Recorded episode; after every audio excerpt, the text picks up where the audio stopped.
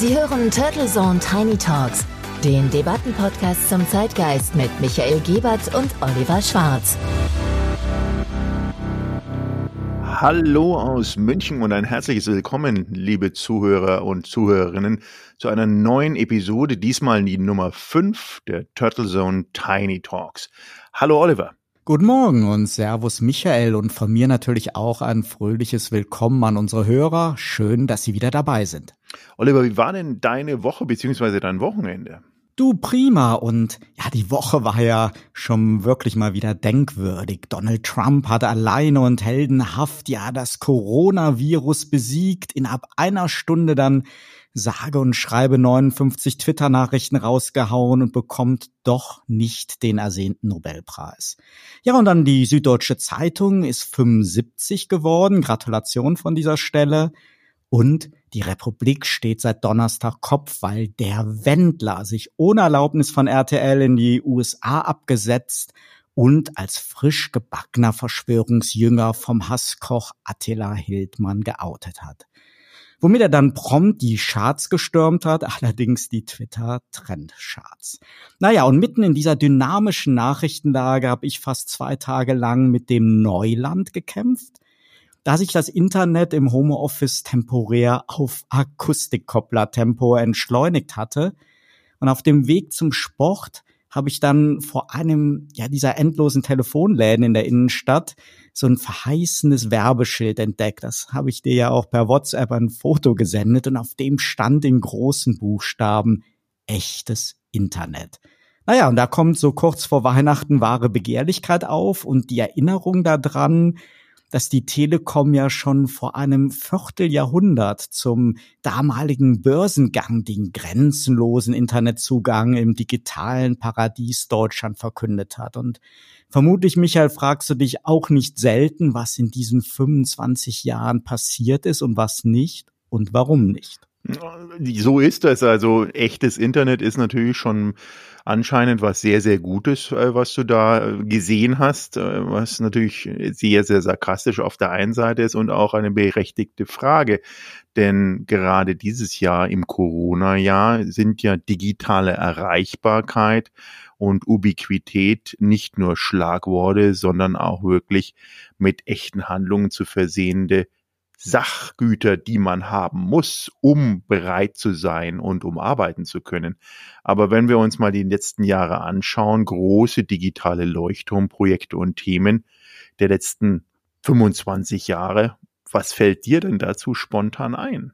Puh, ja, das ist natürlich gleich am Montagmorgen wirklich eine schwere Frage. Das reicht ja auf der einen Seite von Infrastrukturthemen bis hin zur Digitalisierung unseres Alltags ja, und von einer Glasfaserverkabelung, da träumen die meisten von uns, insbesondere die Unternehmen ja leider immer noch. Und seit bestimmt über zwei Jahrzehnten reden wir ja so von der digitalen Patientenakte und einer intelligenten Gesundheitskarte.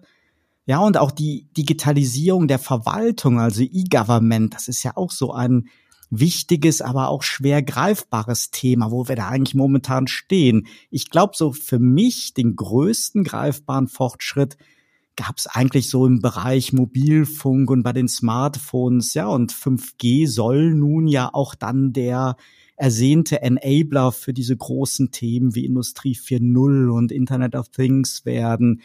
Vermutlich habe ich jetzt gerade spontan jede Menge Leuchtturmprojekte verdrängt und einige Macher vor den Kopf gestoßen. Vielleicht hilfst du mir da einfach mal kurz auf die Sprünge. Ich glaube, man hat ja irgendwie den Eindruck, dass alle vier Jahre immer wieder, wenn eine neue Regierung oder eine bestehende Regierung sich neu zusammenwürfelt und gewählt wird, neue Leuchtturmprojekte auch ausgeschrieben und erkoren werden. Dem glaube ich, ist jedem Startup, aber jedem Unternehmer immer wieder auch äh, so ein bisschen die Euphorie im Hals stecken geblieben, wenn man dann zwischen dem Ausruf der Umsetzung, der Machbarkeit und der Realität abwägt. Und wenn ich mir persönlich das anschaue, dann ist zum Beispiel Unternehmen wie Facebook und anderen jetzt kein Vorwurf zu machen, dass sie so erfolgreich sind, weil einfach die deutsche Politik eigentlich immer rückwärts gerichtet denkt und gedacht hat. Ähm, und wir sind beispielsweise bei unseren Netzen, wie du sagst, auch bei der Abdeckung und dem Breitband, Breitbandauswahl, selbst in Europa, wenn überhaupt, bestenfalls Mittelfeld.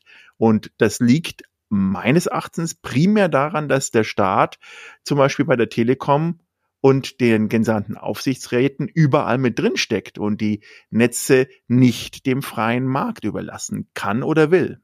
Ja, und wenn wir ja jetzt bei dem Thema Infrastruktur sind, ich erinnere mich wirklich noch gut an die Zeit des damaligen Postminister Schwarz-Schilling, der ja 82 in Helmut Kohls Kabinett war und einerseits ja das Kabelfernsehen vorangetrieben hat, andererseits aber ja bis heute für seine Entscheidungen pro Kupfer und gegen Glasfaser sicherlich auch zu Recht kritisiert wird. Und wir haben nicht zuletzt deshalb fast vier Jahrzehnte später so einen schweren Infrastrukturstand. Und hm, das wurde damals ja auch schon heftig diskutiert. Und die jüngeren Hörer werden sich vielleicht nicht mehr daran erinnern, aber wir sprechen ja über eine Zeit, in der Telefon und Netz noch äußerst hoheitlich waren und jedes Gerät so ohne Posthorn illegal war. Und es gab keine Telekom, sondern die Bundespost. Und genau in diese Zeit von dem Schwarz-Schilling fiel dann ja so dieser Übergang in die Privatisierung und diese Entscheidungen, mit denen wir bis heute leben müssen, mit dem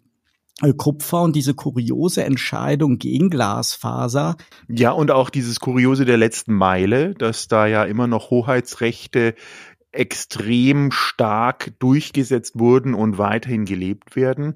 Das ist zwar Glasfaserbestrebungen jetzt die letzten paar Jahre oder Jahrzehnte gibt, aber dass jede Straße wirklich zum Nahkampfgebiet wird, dass es Möglichkeiten gibt, dort Einspruch zu erheben. Auf der einen Seite gut, auf der anderen Seite natürlich für den eigentlichen digitalen Wandel im Stichwort Breitband eine Katastrophe, weil ich dann nicht nur föderalistisch, sondern wirklich auf Straßenebene einen Fleckenteppich der Erreichbarkeit oder Nichterreichbarkeit habe.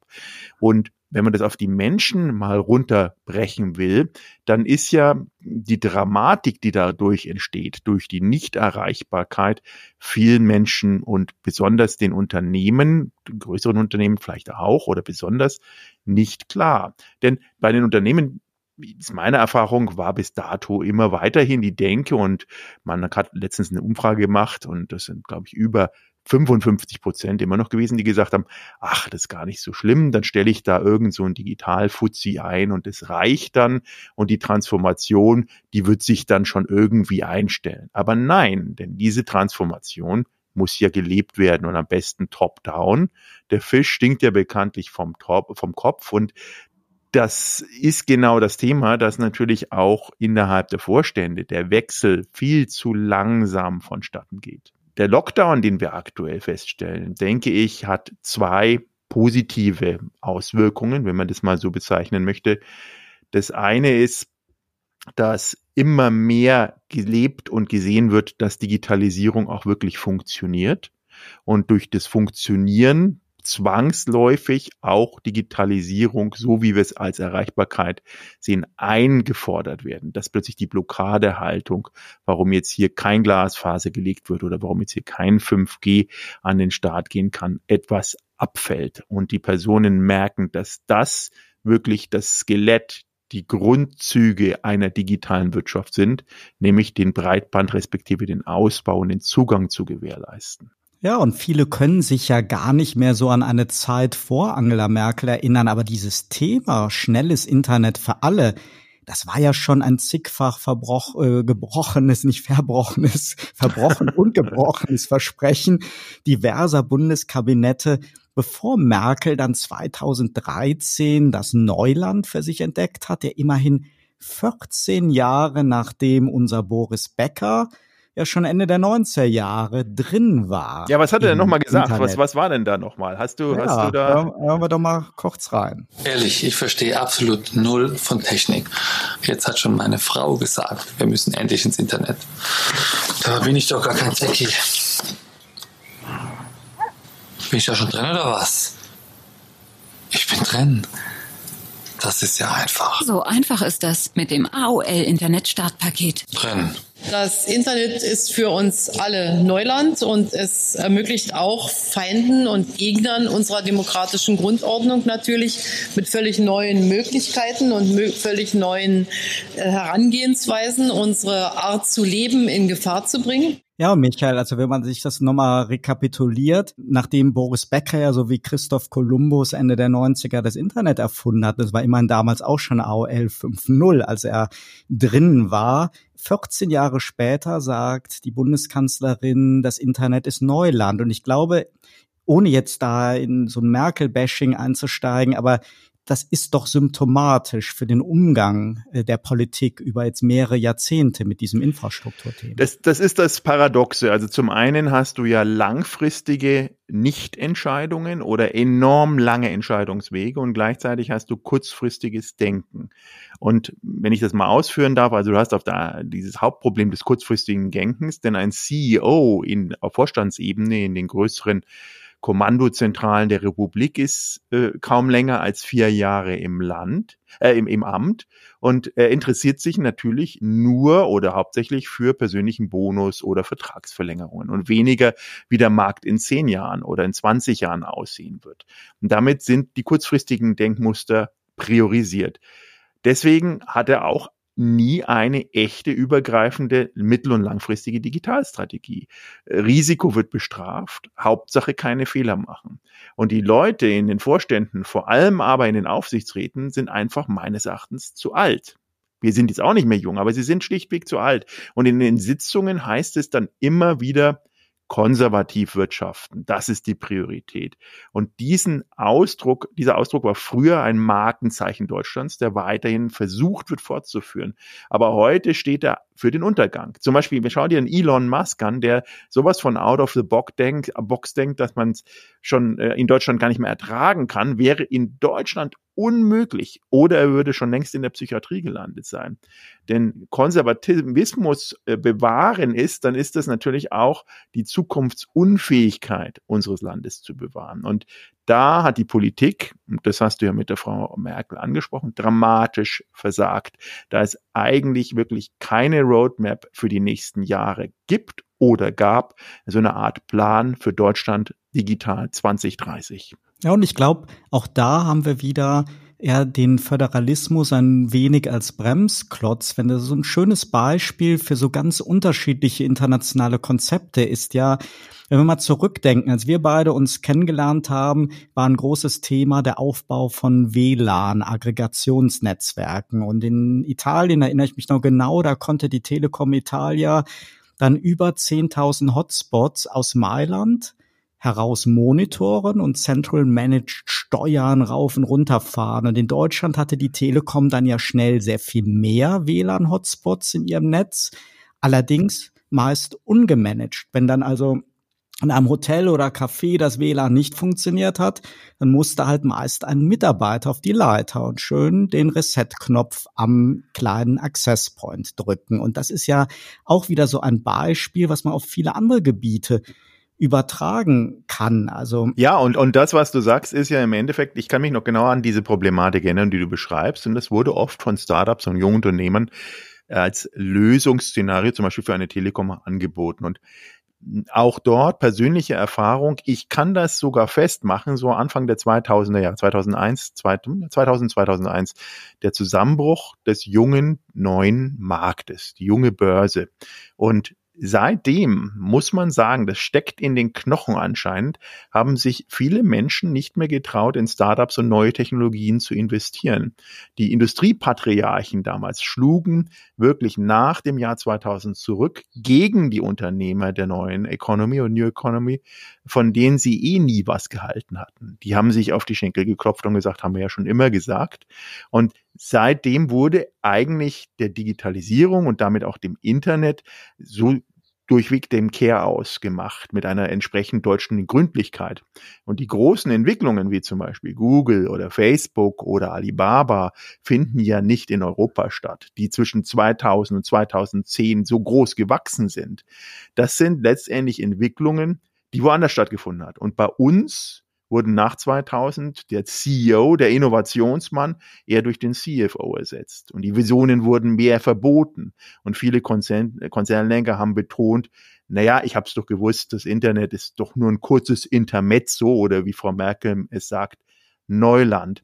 Und es ist eigentlich seit 2000, wirklich sagen, zwei verlorene Jahrzehnte, die wir dort durchmachen. So dramatisch würde ich schon sehen. Ja, und es wird ja eben auch sehr stark die Gefahr betont, weniger die Chancen. Das ist, glaube ich, auch ein kultureller Unterschied. Und ich befürchte, das, was ich jetzt ganz persönlich als echten Quantensprung in der Digitalisierung empfinden würde, wäre vermutlich so der Albtraum für die hiesigen Datenschützer. Also so eine Art Single Sign-On, eine digitale Patientenakte, die es dann überflüssig macht, dass jeder Arztbesuch erstmal wieder bei Null anfängt und man immer wieder neue Röntgenaufnahmen und Blutproben machen muss und ständig immer wieder überall Fragebögen ausfüllen muss. Oder im E-Government ist es ja ähnlich. Warum hat das Finanzamt auf alle Bankdaten Zugriff, aber wenn es um Förderprogramme oder Anträge geht, muss ich dann wieder selber jede einzelne Information zusammensuchen und ja quasi ein komplett leeres Formular ausfüllen. Und mir geht's dabei nicht darum, Michael, möglichst transparent äh, zu sein, dass wir so diesen transparenten Bürger haben, sondern mir geht es darum, dass wir als Bürger durch die Digitalisierung gebündelten und transparenten Zugriff auf die Daten über uns haben und diese dann auf Wunsch einfach damit es für uns besser wird, freigeben können. Ich kann mich, ich kann mich sehr, sehr, absolut, ich kann mich sehr, sehr gut erinnern an einige Startups, die da sogar eine Lösung hatten. Und jedes Mal, du weißt ja, das Bundeswirtschaftsministerium verleiht ja immer äh, entsprechend den tollen Innovationsunternehmen auch Preise. Aber es, wir müssen immer darauf achten, wem werden sie verliehen, nämlich die fiktive Champions zu fördern. Das ist jetzt nicht die DNA der deutschen Wirtschaft, sondern am Ende des Tages brauchen wir einen Mentalitätswechsel durch die gesamte Gesellschaft. Also wo es damals eine Ruckrede war, ein Ruck durch die Gesellschaft. Denn es gibt immer noch viel zu viele Berührungsängste zwischen Konzernen, Startups und den Personen, die es einsetzen. Plötzlich sind wieder die Datenschützer berechtigt oder unberechtigterweise auf dem Plan und blockieren diese Prozesse. Es ist natürlich nervig, immer wieder hinzugehen. Und wir haben hervorragende Wissenschaftler. Weltweit sind wir weiterhin in den führenden Top-Ebenen für Wissenschaftler. Nur wird hier für den Aktenordner und eben nicht für den Markt sehr, sehr oft geforscht. Und wenn es nach mir geht, würde ich den gesamten Lobbyismus zum Beispiel komplett verbieten. Da werden entsprechend so viele Subventionen ausgehandelt, dass sie im Zweifelsfall alte Technologien und alte Strukturen schützen und eben nicht sowas wie Big Data, Virtual Reality, künstliche Intelligenz und all die anderen wettbewerbsattraktiven Umfelder ausbauen wollen. Ja, und du fragtest ja so nach einem Leuchtturmprojekt. Da fällt mir ja, jetzt natürlich aus, äh, aus letzter Zeit wurde ja die Corona-Warn-App als so ein deutsches Leuchtturmprojekt bezeichnet. Und ich glaube, äh, die ist auch wieder so ein schönes Beispiel. Da ist sicherlich sehr, sehr viel in kurzer Zeit gut und richtig gemacht worden, aber am Ende des Tages war natürlich der die äußere Erwartungshaltung, also wie die Quadratur des Kreises. Also bloß sich äh, nicht von irgendeiner Seite in Sachen Datenschutz angreifbar machen und am Ende, glaube ich, werden man kritisieren kann man immer, aber es werden doch Chancen vertan, weil das wäre ja ähnlich wie so ein DB-Navigator könnte ja diese Warn-App ja meine Kommandozentrale sein, um mich in allen möglichen Bereichen jetzt in der Corona-Zeit zu bewegen, mich damit in Restaurants anzumelden und und und. Und all diese Möglichkeiten die sind ja nicht genutzt worden. Die sind nicht genutzt worden und wir müssen hinterfragen, warum ist denn wirklich da eine Telekom und SAP die absoluten Frontrunner für sowas? Warum sind es eben nicht spannende Startups aus unseren ganzen Incubator-Centern, die wir weltweit beziehungsweise deutschlandweit haben? Ich denke, um zukunftsorientiert zu denken, um vielleicht eine Lösung rauszuarbeiten, könnte eine, eine Antwort sein, so eine Art Fonds für digitale Infrastruktur, was der Politik es auch ermöglicht, jenseits der immer wieder zu wählenden Wahlperioden zu denken, und dieses Fonds, diesen Fondskonstrukt als Grundgerüst zu haben für langfristige Entscheidungen und mittelfristige schnelle Möglichkeiten, Geld in die richtigen relevanten Themen zu investieren. Turtle Zone Tiny Talks Der Debattenpodcast mit Michael Gebert und Oliver Schwarz. Immer zum Wochenstart auf allen Podcast-Plattformen und auf turtlezone.de.